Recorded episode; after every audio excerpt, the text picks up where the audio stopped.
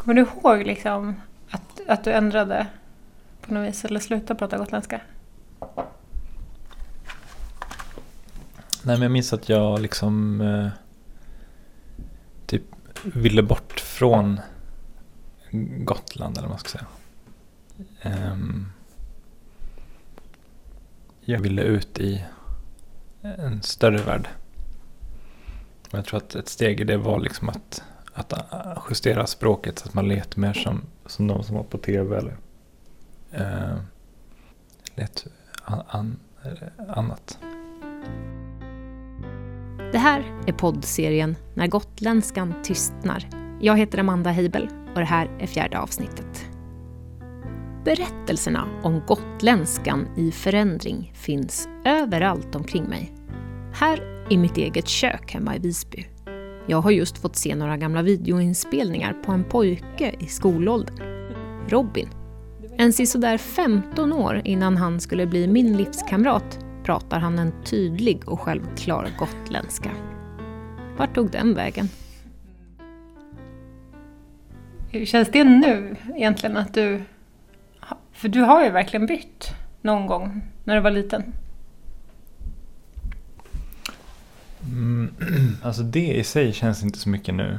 Men däremot liksom den självkänslan kring platsen och orten där man växte upp.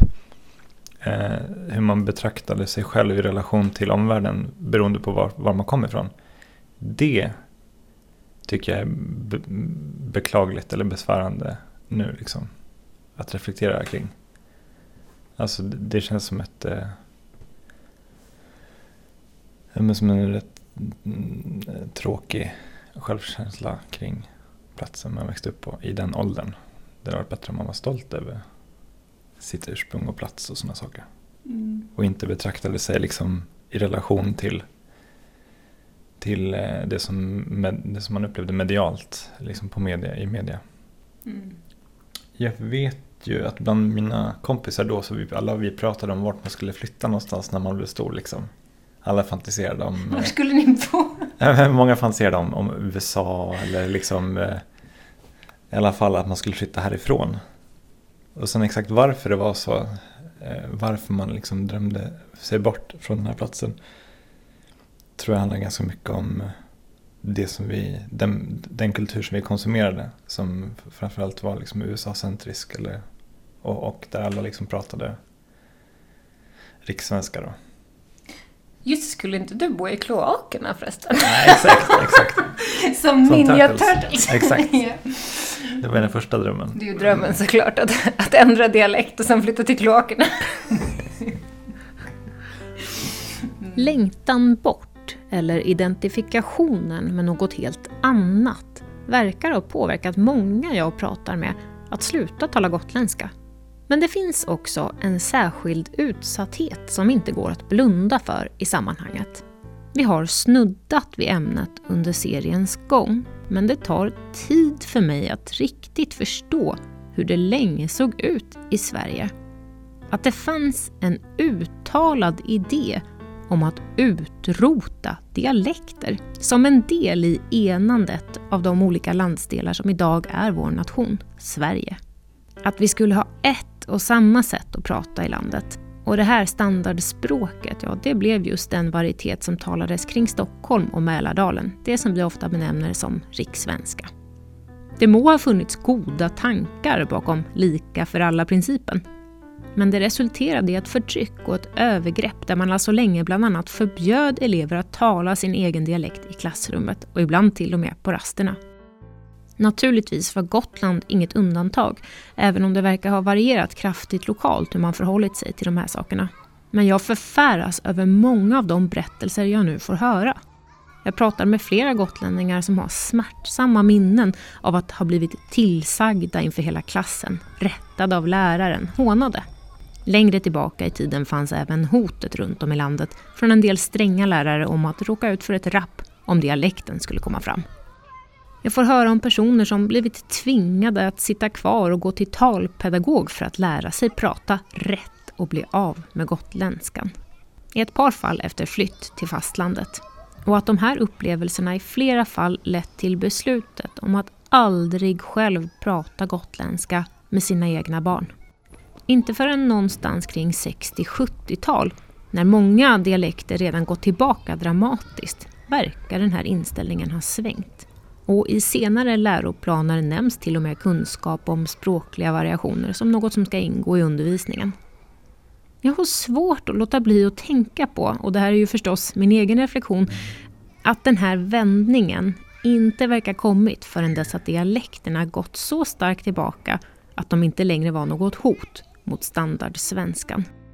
Jag som är född 1990 och snarare vuxit upp med upplevelsen att det skulle vara fel om man inte pratade gotländska, är smått chockad över hur lite jag har förstått om det här.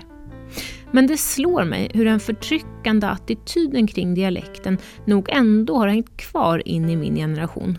Om än mer som en nedärvd inställning som fått många att, omedvetet eller medvetet, sluta prata gotländska. Jag har ju i många sammanhang liksom blivit ritad för min gotländska. Det här är Nicolina Redner som växte upp på norra Gotland. Eh, och jag tror absolut att det inte har varit med något ont eh, uppsåt eller sådär och det har varit skämtsamt. Eh, men det kan ju ändå få den effekten. Att man känner att det är eh, jobbigt och att man liksom tänker till kring vissa ord och så. Alltså i min gotländska gymnasieklass så var det ju absolut många som eh, skämtade om min dialekt och att man tänker på hur man pratar och tänker på eh, vad man säger på ett annat sätt. Mm. Och jag kände att det blev en ganska stor skillnad från liksom, högstadiet till gymnasiet. För jag gick på högstadiet ute på, i Försund. Där var vi ju absolut majoriteten som pratade gotländska. Det var ju inte något konstigt med det för fem öre. Så. Men det var ju när man började på gymnasiet och vi var eh, ja, men det var många som inte pratade gotländska i klassen och som kanske då skämtade mer om vad jag sa och inte bara jag, alltså andra som pratade gotländska också såklart. Och lite när man inte är, när man har lämnat, eller när jag lämnade Gotland så har det väl kanske varit lite mer jättemycket positivt och de allra, allra flesta är jättepositiva kring att man pratar gotländska. Jag tycker att det är väldigt fint och man får väldigt mycket eh, cred för det. Men det är klart att det också har skämtes på min gotländskes eh, bekostnad. Och det kan man ta ibland. Men när man liksom mitt i ett seriöst samtal eller mitt i någonting och någon börjar fnissa åt hur man uttalar ett visst ord så blir det ju lätt att man att man kommer av sig liksom och eh, kanske inte är lika bekväm med att prata gotländska.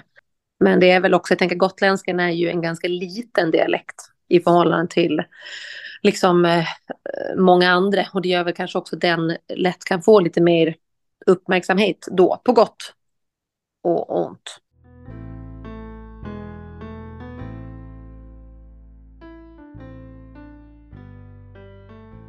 Hur har du hanterat det här när det är på skämt hela tiden så att säga? Att man blir retad på det sättet. Vad har du kunnat säga?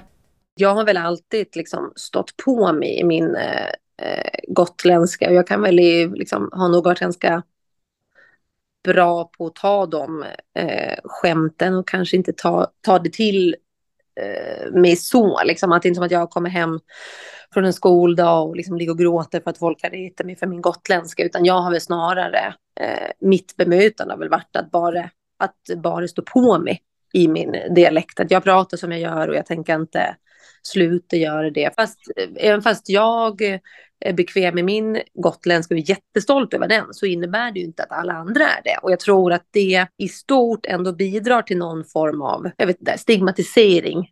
Jag tror den jobbigaste känslan nog kan vara att det är liksom, att man känner sig eh, jag vet inte, att, att det kan, när folk skämtar om ens dialekt så kan det få en att känna sig dum, alltså korkad i liksom, här sitter jag och säger någonting jätteallvarligt och det är inte du hakar upp det på, det är hur jag uttalar ett visst ord här. Mm.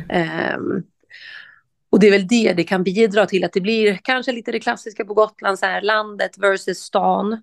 Eh, så var det ju jättemycket liksom på gymnasiet att vi som pratade gotländska var väl mest vi som kom utan, liksom, som inte kom från stan och de som kom från stan pratade inte gotländska. Eh, och det blir ju att det liksom på något sätt kanske eh, ger en sån liten bild av att ja, ja, det är bönderna som pratar gotländska. Eh, det är inte så liksom ehm, civiliserat att göra det. Även fast inte det som sägs rakt ut så är det ändå väldigt mycket det som blir känslan. Jag har hanterat det, jag vet inte, mest genom att försöka stå på mig. Um, även fast jag kan liksom, vissa ord sådär som, jag, som folk ofta skrattar åt, jag kan liksom jag kan alltid liksom tveka lite innan jag säger dem, men sen säger jag ju dem. Jag vill liksom inte heller bli den som undvika ord eller som liksom uttalar dem på ett annat sätt. Bara för att folk har skrattat åt det. Eh, men det är ju för min del. Såklart för många andra kan det ju påverkas eh, jättemycket mer. Och att det har gjort att man avsiktligt eller oavsiktligt att tvätta bort dialekten. Liksom att man har känt någon, någon form av skam och inte vill bli skrattad åt. Man vill bli tagen på allvar liksom i alla situationer. Att ha blivit trackad i yrkeslivet verkar också vara en återkommande faktor. Håkan Eldegran la snabbt om dialekten när han mötte oschyssta kommentarer på nya jobbet i Stockholm under tidigt 80-tal. Egentligen yttrar sig bara ett par stycken, men det räcker. Det räcker att, ett par, det räcker till fan att det är en person som säger någonting negativt. Ja, fan, prat som vanligt, åk hem med det liksom. Och så jävligt elaka kommentarer. Det, det, blev, av en mobbning som, som, så blev det sen att det var ett förenklat, bli vanligt prat liksom så att folk fattar vad du säger. Uh, och då skär man ju bort, man skär ju bort någonting. Hur kändes det för dig, minns du det? Ja, personligheten förändras. Alltså man, man blir an, lite annorlunda. Man försöker behålla den, den personen man är det blir ju på ett annat sätt. Eh, om jag sällskapar med någon tjej så var det nödvändigt att de, annars så kunde jag inte, jag kan inte prata känsla på, på stockholmska. En väldigt viktig sak, jag kan inte bli arg på stockholmska. Din dumme jävel. Det kan man bara säga på gotländska. Alltså hur, hur tänker du kring det nu med eh, de saker som du var med om på mm. 80-talet jämfört med liksom, vilken värld vi lever i idag? Ja, det är så jävla annorlunda. Det är så jävla annorlunda.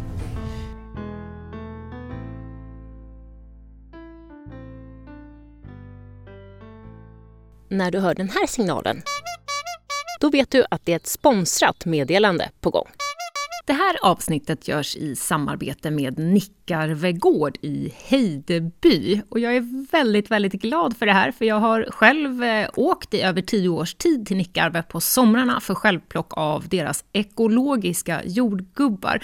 Och även mitt i vintern så kan jag verkligen längta till den tiden, för att eh, jag tycker genuint att det finns ingen annan som har lika goda jordgubbar som Nickarve har. De är otroligt söta och smakrika och Eh, helt underbara. Och jag säger det en gång till, de är ekologiska. Det är inte så himla lätt att få tag i det. Och även bortom själva jordgubbssäsongen så har Nickarve mycket annat att erbjuda. Om du åker dit så kan du också plocka till exempel krusbär, havtorn och så har de olika typer av ekologisk grönsaksodling också. Lite varierande från säsong till säsong. Dessutom så kan du hyra stuga på Nickarve gård som alltså ligger bara en mil öster om Visby ut längs med Slitevägen. Jag rekommenderar verkligen Nickarve till alla. Läs mer på nickarvegard.se. Tusen tack, Nickarvegård! Åter till skolans roll i saken. För det var inte bara eleverna som behövde anpassa sitt språk så sent som för bara någon generation sedan. Detsamma gällde lärarna. Eva Ganström, som själv jobbat många år i skolan, minns hur det var för hennes mamma. Hon utbildade sig till eh, småskollärare som det hette här i början på 60-talet. Och eftersom hon pratade gotländska så var hon tvungen att gå till talpedagog för att slipa bort gotländskan. Så när jag började skolan som sjuåring och då hade jag henne som lärare så pratade hon så konstigt. Jag kände inte igen henne. Hon pratade inte på samma sätt som hon gjorde hemma. Hur kändes det för dig? Nej, men det, det kändes inte som det var min mamma. Och hon ville ju inte att eh, jag skulle känna att, det var, att hon var min mamma i skolan. Hon tyckte det var eh, svårt. Och jag tyckte det var svårt. Alltså man ska inte ha sin förälder som lärare. Mm. Men det fanns liksom inget val då. Men var det där någonting ni pratade om, det här med varför hon lät på ett helt annat sätt i skolan? Inte som jag kommer ihåg. Men sen pratade vi om det. Alltså jag hörde ju, när hon pratade i telefon så hörde jag ju eh, ifall det var något officiellt samtal eller om det var familj eller släkt eller så. Så hon la ju om helt och hållet. Men vet du hur hon kände för det? Att tvingas prata på ett helt annat sätt för att överhuvudtaget få utöva sitt yrke? Nej men så var det för lärare. Det, det var ju inget konstigt så, för så var det för alla andra också. Mm. Vad tänker du om det idag då? Ja, men du jobbar ju också i skolan. Ja, men idag är det ingen som pratar om äh, att man inte ska ha dialekt eller att kanske få lärare i svenska, det vet jag inte. För det är jag ju inte. När jag hör om de här berättelserna, att det var så självklart så länge. Att man, att man absolut inte fick prata en viss dialekt och sådär. Så väcker det en hel del tankar om hur det påverkar liksom, nästa led, vad som händer i klassrummet, hur det låter, hur låter man när någonting är akademiskt, hur låter man när man lär sig nya saker och så vidare. Vad, vad tror du att det där har fått för effekt? Hmm. Den delen har jag inte funderat över.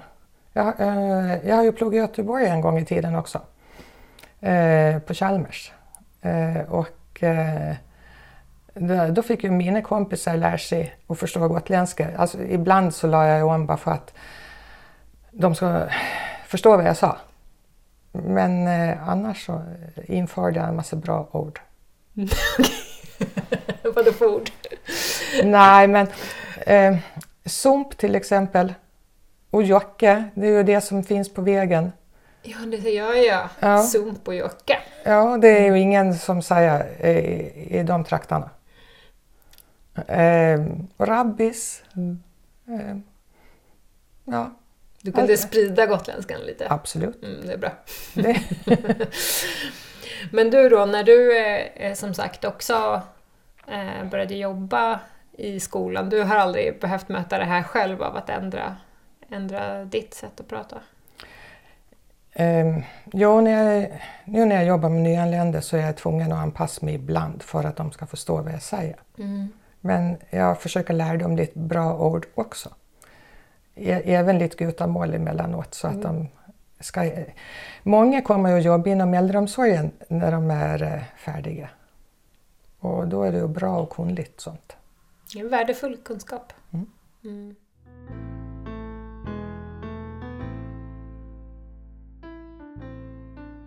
Det är nog tjejerna som mest blir mobbade också. För att de pratar dialekt som mest blir mobbade? Mm. Alltså retade. Um, för att de kommer från landet, för att de är bönder. Um, och prata dialekt är uh, bondigt. Kanske inte idag, men, men när mina barn, som ungefär lika gamla som du, gick så var det så. De fick uppleva ja. en retsam inställning ja, ja. och mobbing kring det här. Ja, ja. Och att de eh, luktgödsel och... Eh, och min barn är ju barnbarn. Så de tar inte så illa vid sig. Men de andra eh, ungarna som bor i lägenhet och i villor och sådär, de tar väldigt illa vid sig. Man kan väl också för, för all del ta illa vid sig även om man nu bor på en bondgård så att säga, att, att få höra det ena och det andra på ett rent, liksom retsamt sätt. Det är väl inte roligt för det. Nej, det är det inte. Men eh, Alltså de var ju mer eh, stolta över att vara barnbarn. Mm. Mm. Hur stor roll tror du att det spelar, eh, den här mobbingen kring dialekten? Eh, om man inte har en, en, stark självkänsla så spelar det jättestor roll. Då vågar man ju liksom inte, då, då lägger man ju om för att slippa bli retad, men det hjälper ju aldrig. Alltså anpassar man sig till de som retar en så blir det i alla fall inte bättre. Mm. Det fortsätter ju. Det finns alltid någonting som man, man kan eh, hacka på. Mm. Mm. Så det mm. bästa är egentligen att stå upp för det som man är. Mm, det är klart. Mm. Det är intressant att din upplevelse är att det är vanligare att tjejer lägger om sin dialekt. Har du någon gissning om varför det är så? Grupptryck tror jag. Mm. Så ja, jag tror det är grupptryck. Tänker jag. Och, eh, så det kommer ju lärare emellanåt som eh, inte förstår vad, vad barnen säger.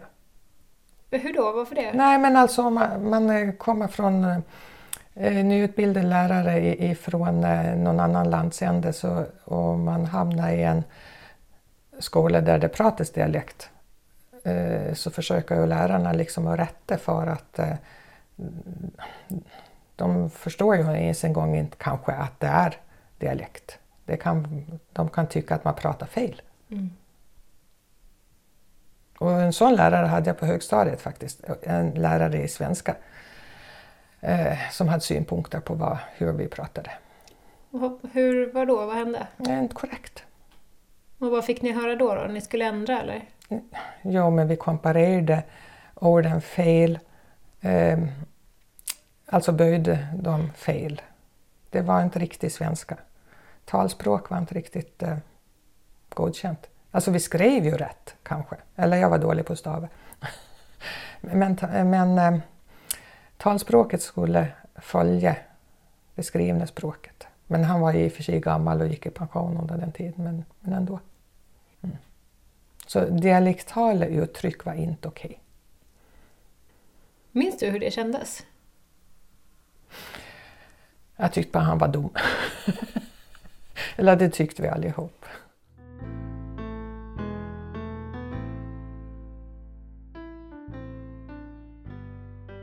Känner du liksom många som har varit med om såna här saker? Ja, men det tror jag nog. Eh, I den tidigare generationen, alltså mina föräldrars och även eh, egentligen, det har jag inte tänkt på förut, men nu när du säger det så tror jag att det har eh, hållit i sig tills man tog bort studentexamen. Mm mm. Vad tänker du då? Jo, för när jag tänker på mina, min mammas kusiner eh, som bodde i stan och tog studenten så pratar de, pratar de eh, på ett annat sätt än sin yngste syster eh, som är yngre än vad jag är och eh, inte tog studentexamen. Alltså vi är ju eh, där i skarven, de som är födda ja, till och med 51, eller 50 i alla fall. Jo, de som är födda 50 tog riktig studentexamen. Och efter det så var det ju det typ gymnasiet som är idag. Men så, vad skulle då ha ändrats i samband med det menar du? Nej, men när man gick på läroverket så pratade man på ett särskilt sätt.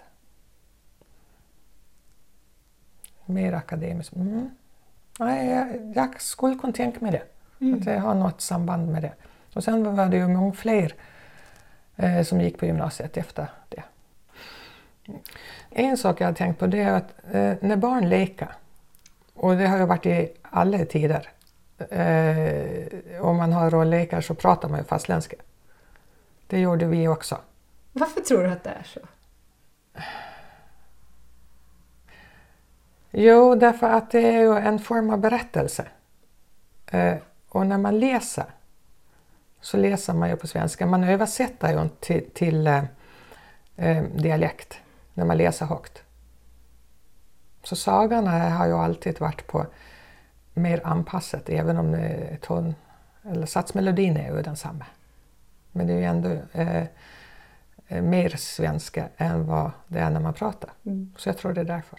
Jag har en, en kassettband kvar som mina döttrar har spelat in med sina kompisar. Mm när de har, har eh, radioprogram.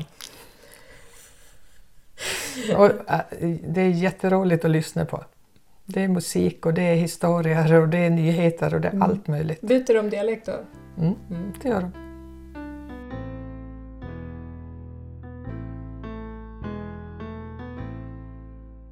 Det är helt okej okay att man byter dialekt eller hur man pratar när man leker eller i olika sammanhang. Om det inte är så att man känner att man aldrig kan ta tillbaka det man är uppvuxen med. Det är, det är en stor sorg ifall man skäms så mycket eller har blivit så eh, retad för sin grunddialekt att man inte vill använda den i fortsättningen alls. Mm. Det ska förstås sägas att enormt många människor främst verkar fått positiva reaktioner på sin gotländska. Flera berättar för mig att de i princip har dialekten att tacka för att de har fått ett visst jobb. Eller att människor de möter alltid förknippar gotländskan med något positivt, som sommar och sol. Och att de då förstås gärna berättar en gång till om sin cykelsemester på Sudret på 70-talet. Ni förstår. Men berättelserna om att bli utsatt för sin gotländska är många. Och jag har svårt att se det på något annat sätt än att det historiska dialektförbudet med efterföljande dålig attityd har spelat en av rollerna i utjämnandet. Det ska också sägas att jag möter människor som kommit till Gotland med en helt annan dialekt och på motsatt sätt blivit retade för det, för att de inte har gotländskan. Och när jag hör hur mycket vi människor utsätter varandra för just våra olika sätt att tala så kan jag inte låta bli att fundera på om det finns någonting positivt med att dialekter utjämnas. Jag ställer frågan till mitt bollplank i Göteborg, språkforskaren Jenny Nilsson. Jag blir så himla upplivad av att du ställde den frågan. För jag har nog aldrig fått den faktiskt tidigare. Och det är ett jättespännande perspektiv att tänka, finns det något positivt? Jag, som forskare så är jag ju väldigt ovan vid att säga vad som är negativt och positivt. För att jag tittar ju bara på eh, liksom mycket mer så här är det eller så här är det inte. Eh, men jag har försökt tänka på det. det som möjligen skulle kunna vara positivt. Det är om du kommer ny till Sverige och ska lära dig svenska. Att den svenska du lär dig oavsett var du hamnar fungerar eh, på alla ställen och att det blir lättare att förstå den. Men att ja, det är lätt att tänka att liksom, ja, men om vi alla talar lika så kommer det bli mer jämlikt eller så. Och det blir det förmodligen inte, för att vi kommer att hitta på andra sätt för att visa och signalera vilken grupp vi tillhör eller varifrån vi kommer och vilken klasstillhörighet vi har och så. Mm. Så jag tror inte att det är positivt på det sättet att vi får ett mer jämställt och jämlikt samhälle. Men däremot så skulle det möjligen vid språkinlärning kunna eh, göra att det blir lättare att förstå olika sorters svenska. Mm. Men ibland kan jag liksom uppleva när jag pratar med många om det här och till viss del av egen erfarenhet också att det finns någonting som är så hårt i det här av att stänga ute åt ena eller andra hållet eh, beroende på liksom hur, hur vi låter. Men tror du egentligen att det är den liksom språkliga variationen i sig som gör det är jag, jag tänker att det snarare är tvärtom, att vi hänger upp de här känslorna av att vi vill liksom bevara den egna gruppen mm. från yttre inverkan. Att språket bara är ett medel, väldigt tydligt, därför att vi använder det hela tiden när vi kommunicerar. Så att det märks så himla mycket.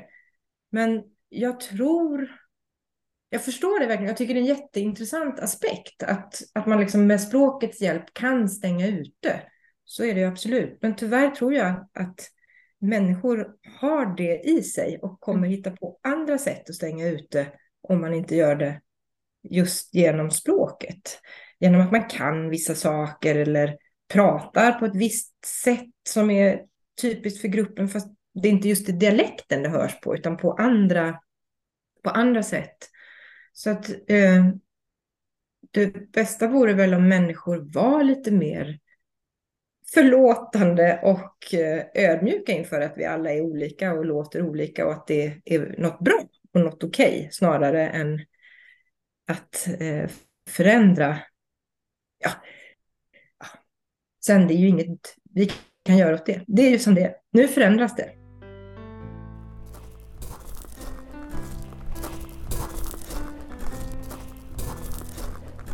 Jag är på väg nu hem till två personer som verkligen har ägnat sig mycket åt språket på Gotland på olika sätt. Nämligen Ingrid och Tommy Wahlgren. Och båda två har haft ett långt engagemang inom Gutamålsgillet. Tommy var faktiskt ordförande där i 16 år. Ingrid vet jag har glatt väldigt många när hon har stått på scen under åren när hon var med i den uppskattade Närrevyn. Och för henne så är gutamålet faktiskt hennes första språk. Så jag hoppas få höra lite om det också.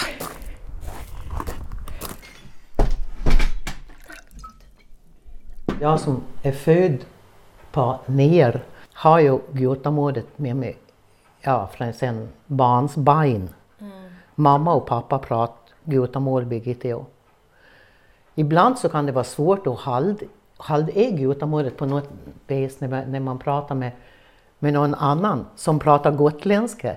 Då ramlar jag över på gotländskan för att jag är så pass gammal nu så det har liksom grundat så pass. Men gutamålet ligger mig varmast om hjärtat ändå men det, det kan man inte alltid ta sig fram med. Då är man tvungen att svänga över till gotländska. Mm. Men de första åren i livet, ja, behövde du växla då? Nej, nej, nej. Men jag hörde ju på radio, vi hörde ju allting vad som, vad som var eh, radioteater och sådana saker. Så man, man hörde ju det här, svenskan var det då, för gotländskan, det pratade vi dock aldrig. Inte svenskan heller, utan det var ju gutamålet då från början. Ända upp till, ja vad ska jag säga då? Ja, till jag började skolan faktiskt. Eller när man började läsa. Då då fick man ju ett annat språk helt enkelt. Men, men ändå så, det var bara så. Det, det fick man bara ta. När man skulle läsa på läseböckerna då på, på svenska. Det, det, var liksom bara att fortsätta med. Men sen ute på rastarna då, då hade vi ju alltid gutamålet för det fanns ju ingen, ingen eh, Gotlands, inget Gotlands dialekt överhuvudtaget utan det var gutamål. Kanske det var någon som hade något ord sådär men det var ingenting som, som fastnade på oss. Och då gick du i när? Först. Då gick jag i när, ja. Jag gick de sex första åren i när. Och, då, och lärarna, det, vi hade lärare som pratade fastländska då. Då fattar man ju att man, man kan inte fortsätta att prata gutamål in på lektionerna för de förstår inte vad jag säger för någonting. Och då, då fick man ta gotländskan mer och mer så här då. Men ut på rast och så var det gutamål. Men var det någonting som lärarna påpekade eller sa sådär eller ifrågasatte som du minns? En, ja, det var lite outtalat på något vis. Det kan hända också vara självpåtaget. Att för att bli förstådd så är jag tvungen att prata gotländska istället. Det, jag, jag skulle kunna tro att det var självpåtaget många gånger. Men sen när jag kom upp då efter sexan och började på realan uppe i Hemse då, det var egentligen den största förändringen för mig. Vad hände då? Ja, därför att då, då var det liksom sådär, det var ju lite hemsboar, de var lite, de var lite märkvärdiga och sådär. Men, så? så då, ja, och hur då? Hur då? Vad... Ja, nej men de pratar ju, de pratar ju alltid gotländskan. Och det var vi liksom inte van med, så fick man kompisar där så, så skulle man prata gotländska både på rastarna och på lektionerna. Och det här det tog emot. Det tog faktiskt emot. Det var som att, ja, slå undan benen på en på något vis. För att det, det, var just, det var så jobbigt. Det tog så mycket kraft och energi. Det var ett nytt språk som, som helt skulle in på något vis. Dessutom var det ju franska, tyska och engelska. Så det var ju ett sammelsurium helt enkelt. Så jag blev ganska tyst i tre års tid. Eller eh, väldigt tillbakadragen. Jag, det hade ju med tonåren också att göra. Det var så mycket liksom i utvecklingen överhuvudtaget. Ja, så det, det kan på det sättet en extra jobbig tid ja. att byta språk kanske? Ja. Alltså man har nog att tänka på. Man ja, ja, precis. Så det var, ganska, det var ganska tufft faktiskt. Men sen, sen har det liksom gått, gått lätt. Faktiskt. Mm. Men sen är det ju en annan grej egentligen att när, när vi spelade revy Ja. Så, så, så sjunger man ju på svenska. Man sjunger inte ens på gotländska, utan vi sjöng på svenska. Och det gick jättebra. Det, det, ja, man hade ju hört svenskan på radion så pass mycket, så det, det, det var inga svårigheter. Men så kommer vi upp till, till Skansen, skoperträdet uppe i Stockholm, då på Skansen. Och då tyckte vi att, nej men alltså, ah, nej, vi, vi, ska, vi ska ta det på svenska rätt mycket. Då, så låtar som vi då hade på svenska, de tog vi. Men Soman Kuma som liksom var i ropet då, aj, den skulle vi ta på, på, svenska då. Och det var, det var alltså som att vrida, vrida huvudet och munnen på något vis. Det var, det var nästan stört omöjligt att stå, stå och sjunga Sommaren kommer med sol, kommer över hällmark och sten, över förfäders ben, över martalöver en. Du, det svår i kroppen. Så efter det här... När Jag vi... känner det nästan själv när jag bara hör det. Nej, så det, då, efter det då bestämde jag nej, vi skitar i fastlandet. Nu blir det gutamål och gotländska.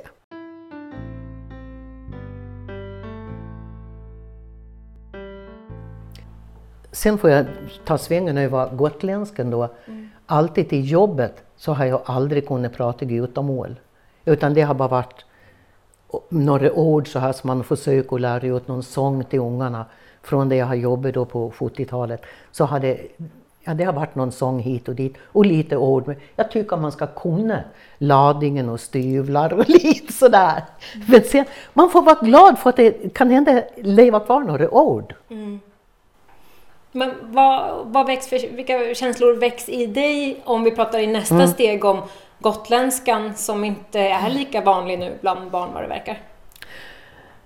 Ja, då tänker jag så här att det är ju faktiskt så här att språk utvecklas, språk försvinner. Och det får man tyvärr acceptera faktiskt. Det, det är inte kul, men man måste acceptera det faktiskt. Och då tror jag ändå att gutamålet, att gutamålet kommer att hänga kvar lite. Tror du det? Jag tror, ja, det tror jag.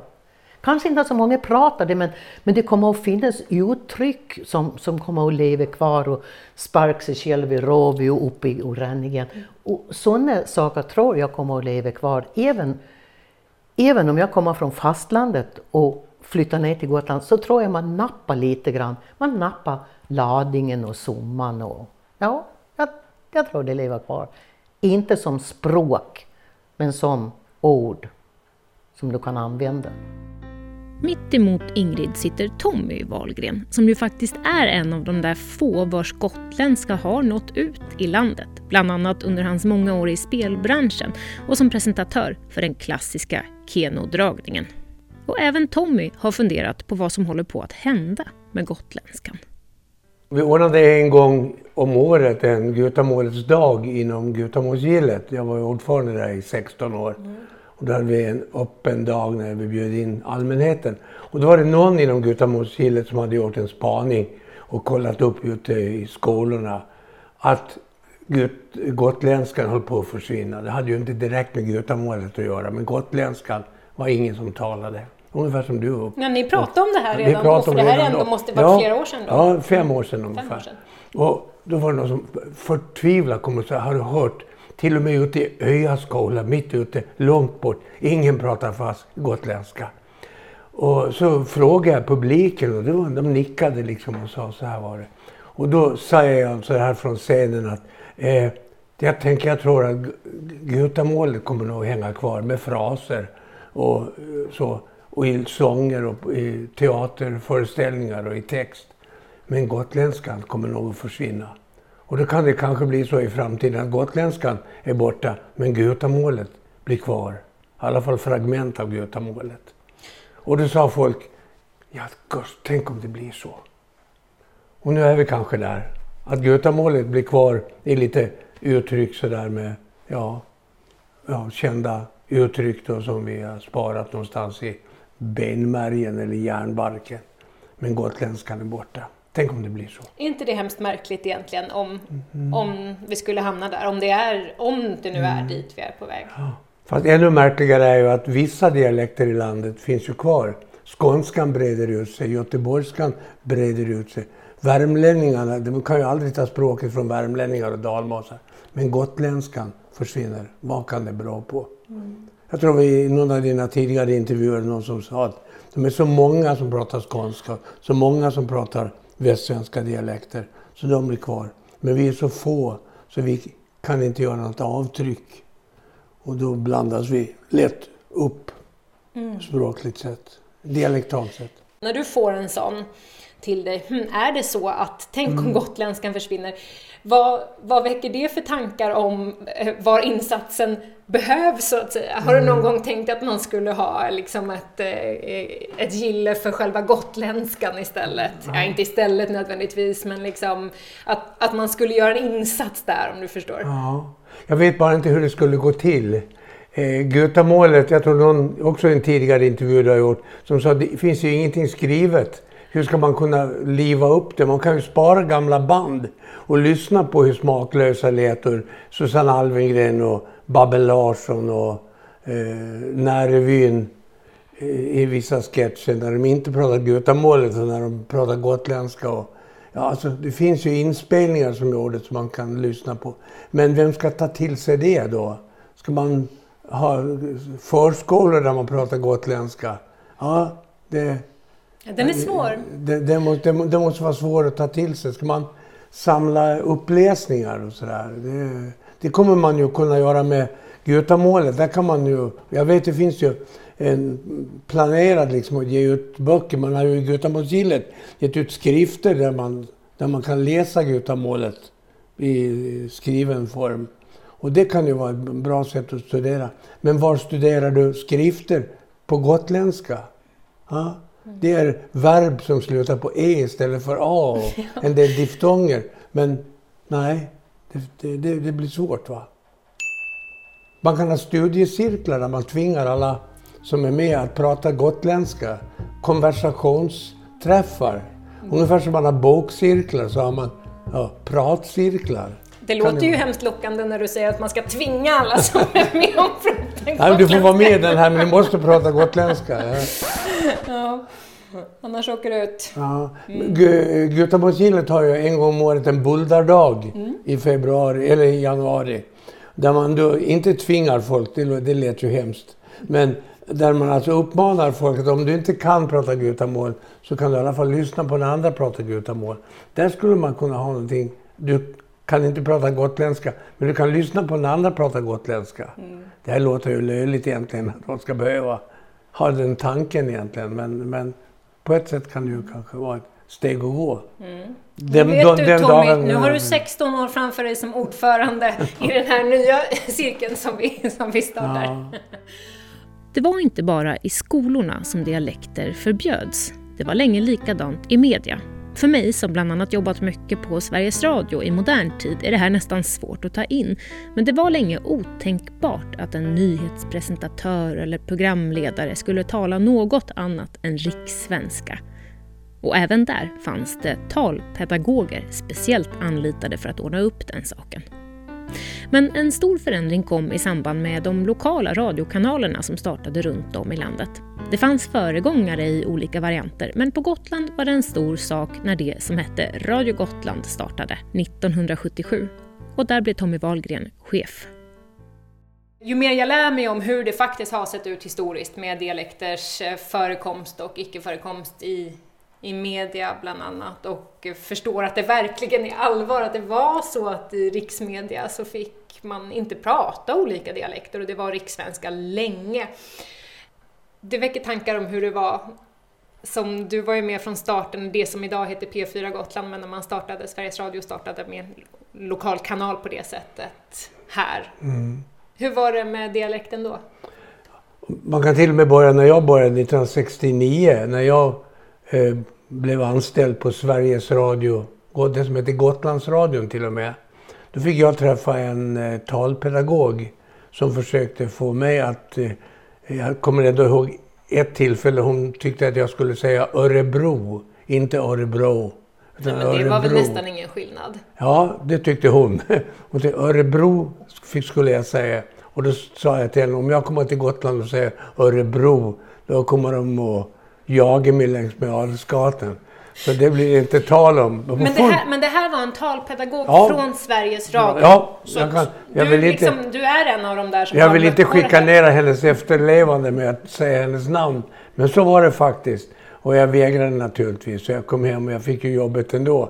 Men eh, det var, det var den tidens anda. Det var 69 detta hände. Va? Men sen kom ju då det här Radio Gotland då 1976-77 när det satte igång. Och då eh, var halva styrkan ungefär gotlänningar, talade gotländska, halva styrkan pratade fastländska. Och då fick jag reaktioner då, som chef för den, för den inrättningen att eh, en del sa, ska det nödvändigtvis vara fastlänningar som pratar i radion? Och så var det de som ringde och sa, det låter inte klokt det här med gotlänningar. Ja, en del lät klokt, men det var också de som protesterade mot en del lät konstiga när de pratade. En del pratade för mycket Visbymål och en del pratade för mycket landsmål. Då, ja, det är inte sen, lätt att göra rätt nej, Och sen var det, när det kom in vikarier så var det väl så där de som pratade lite obestämd fastländska gick väl an. Men så var det de som pratade till och med skånska vikarier som dök upp. Och då var det då folk som ringde och klagade på det. Va? Men så länge det var ungefär lika många som klagade som tyckte att det var bra så fick det väl gå an. Va? Det var ju ingen folkstorm ska jag påstå, men en del röster gick liksom inte hem, om man får använda uttrycket så. Men sen fick ju väldigt många gotlänningar vara med i radion, vilket inte var vanligt för innan dess. Då. Det var ju väldigt många som deltog. Och då jämnade det här ut sig så att det var väl inte så mycket bråk om det till exempel. Men det var en, del, det var en hel del ändå. Och det var inte så att det var stormar åt ett håll, utan det var stormar på, på flera håll. Va? Ja, det, är ganska det, intressant, det, det, blir ju nästan som en eh, motvåg då. Ja. För jag tänker på det här då att nej-dialekter ska inte höras och sen så, och, och, så får man höra dialekter till viss del och säga ja. en del nej, du ska absolut ingen fastländska eller rikssvenska eller sådär. Så, det var en, en skojig yttring var ju att sommargotlänningar som kom ner, de var ju liksom rabiat motståndare till att annat än gotländska skulle mm. höras. Här ska vi inte, här ska det låta gotländskt i den gotländska lokalradion. De veckor jag är här. De veckor jag är här så ska det bara vara gotlänningar. Annars kan ni få lyssna på något annat. Men vad svarar du om någon ringde in och liksom klagade på det och det, om mm. att det är en stockholmare i radion eller sådär. Vad sa du då? Alltså, alltså först och främst ska det vara duktiga journalister, så det ska vara folk som passar radiomediet. Och sen om de har lite avvikande dialekter, det får man faktiskt köpa. Huvudsakligen med duktiga radiopersoner. Mm. Och hörseln, så mm. lite dubbeltydigt, hörseln. Mm. ja. Man. Jag har ju eh, tänkt på det där ibland som gotlänning som inte har burit på den gotländska dialekten och jobbat med det där i många år och pratat sådär i sändningar, haft kontakt med massor, massor av av lyssnare och naturligtvis fått höra ofta ja, att hur känns det att inte komma från Gotland och, och jobba eller sånt där. Och så kan jag ofta suttit och varit, mm, nu råkar jag faktiskt vara den enda just i det här gänget som är från Gotland eller sådär. Och jag har tänkt på ibland själv att det är en märklig... Jag förstår ju att man reagerar så såklart, att man tolkar mig efter mm. dialekt eller inte. Det är ju inget konstigt. Alltså. Men ibland har det varit en svår... Jag kan ju aktivt härma eller lägga mig till med dialekten, men då pratar ju jag på ett sätt som inte är naturligt för mig. Jag kan lura vem som helst för att jag kan det så pass bra, men då är det, ja, som, som Ingrid säger, en ansträngning liksom, eller någonting som jag lägger på eller sådär. Och det kan man ju göra, så det kanske är rätt, inte vet jag. Men det här svåra, för att jag och ännu mer nästa generation, mina barn, vi är ju också en eh, vi är resultatet av att det ser ut så här nu, att det finns en massa gotlänningar som inte pratar gotländska.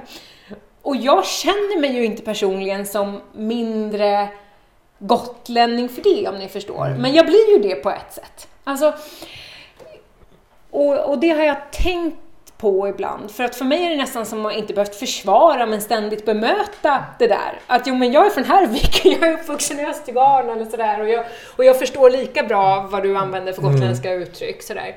Men om jag pratar, om jag försöker aktivt prata på det viset då är det någonting som jag lägger mig till med liksom. Ja, jag vet inte. Det är bara en reflektion. Det är så... Ehm, Dubbelbottnat. Det är det på ett sätt, för att ibland har jag kunnat känna mig som, alltså jag ska inte säga att jag någonsin har varit direkt illa behandlad eller utsatt för eller så, men det finns ju någon bit som gör att jag är inte riktigt lika mycket gotlänning, för, alltså sådär, för att jag, och varför har du slipat bort din dialekt? Jag har verkligen inte haft det. Och vi är rätt många nu, från min generation, liksom, och nästa och sådär, och till, till viss del tidigare också, men mer och mer, som är Liksom, och så kommer det andra generationens, tredje generationens, fjärde generationens gotlänningar som inte har den här lokala dialekten. Ja, ja. Eh, och är vi mindre, alltså, ja. Känner du dig, känner du dig skyldig? Eh, ja, ja, det finns ett sting av det. Att jag känner mig som om jag vore någon slags svikare.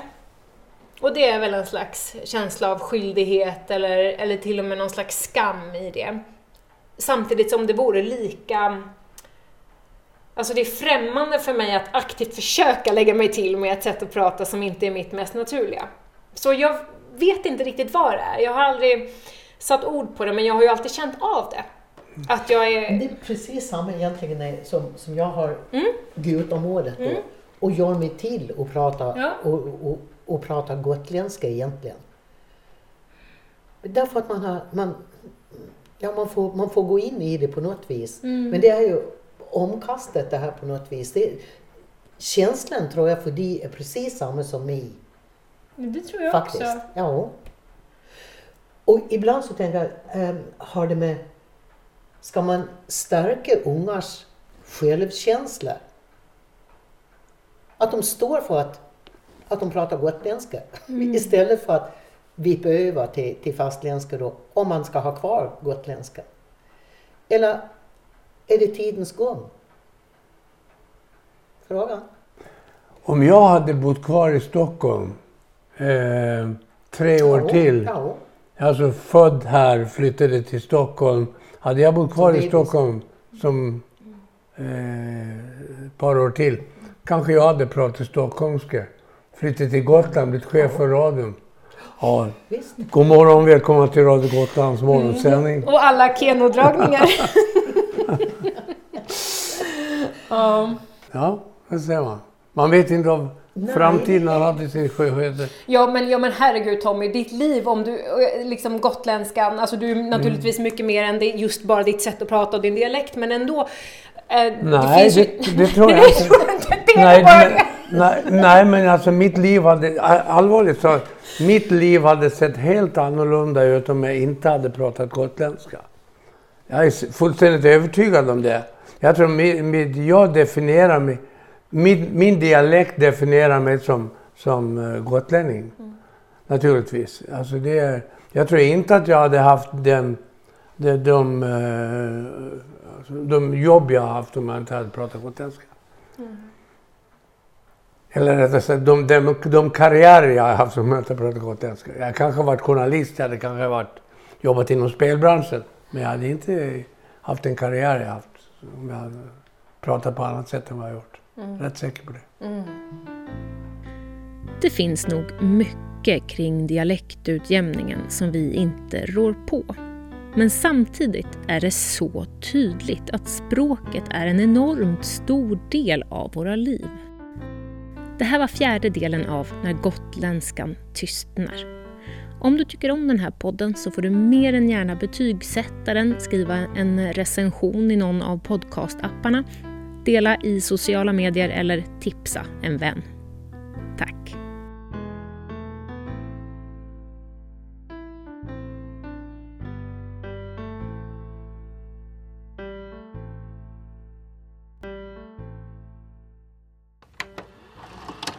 Du har lyssnat på en produktion från Moxie Media.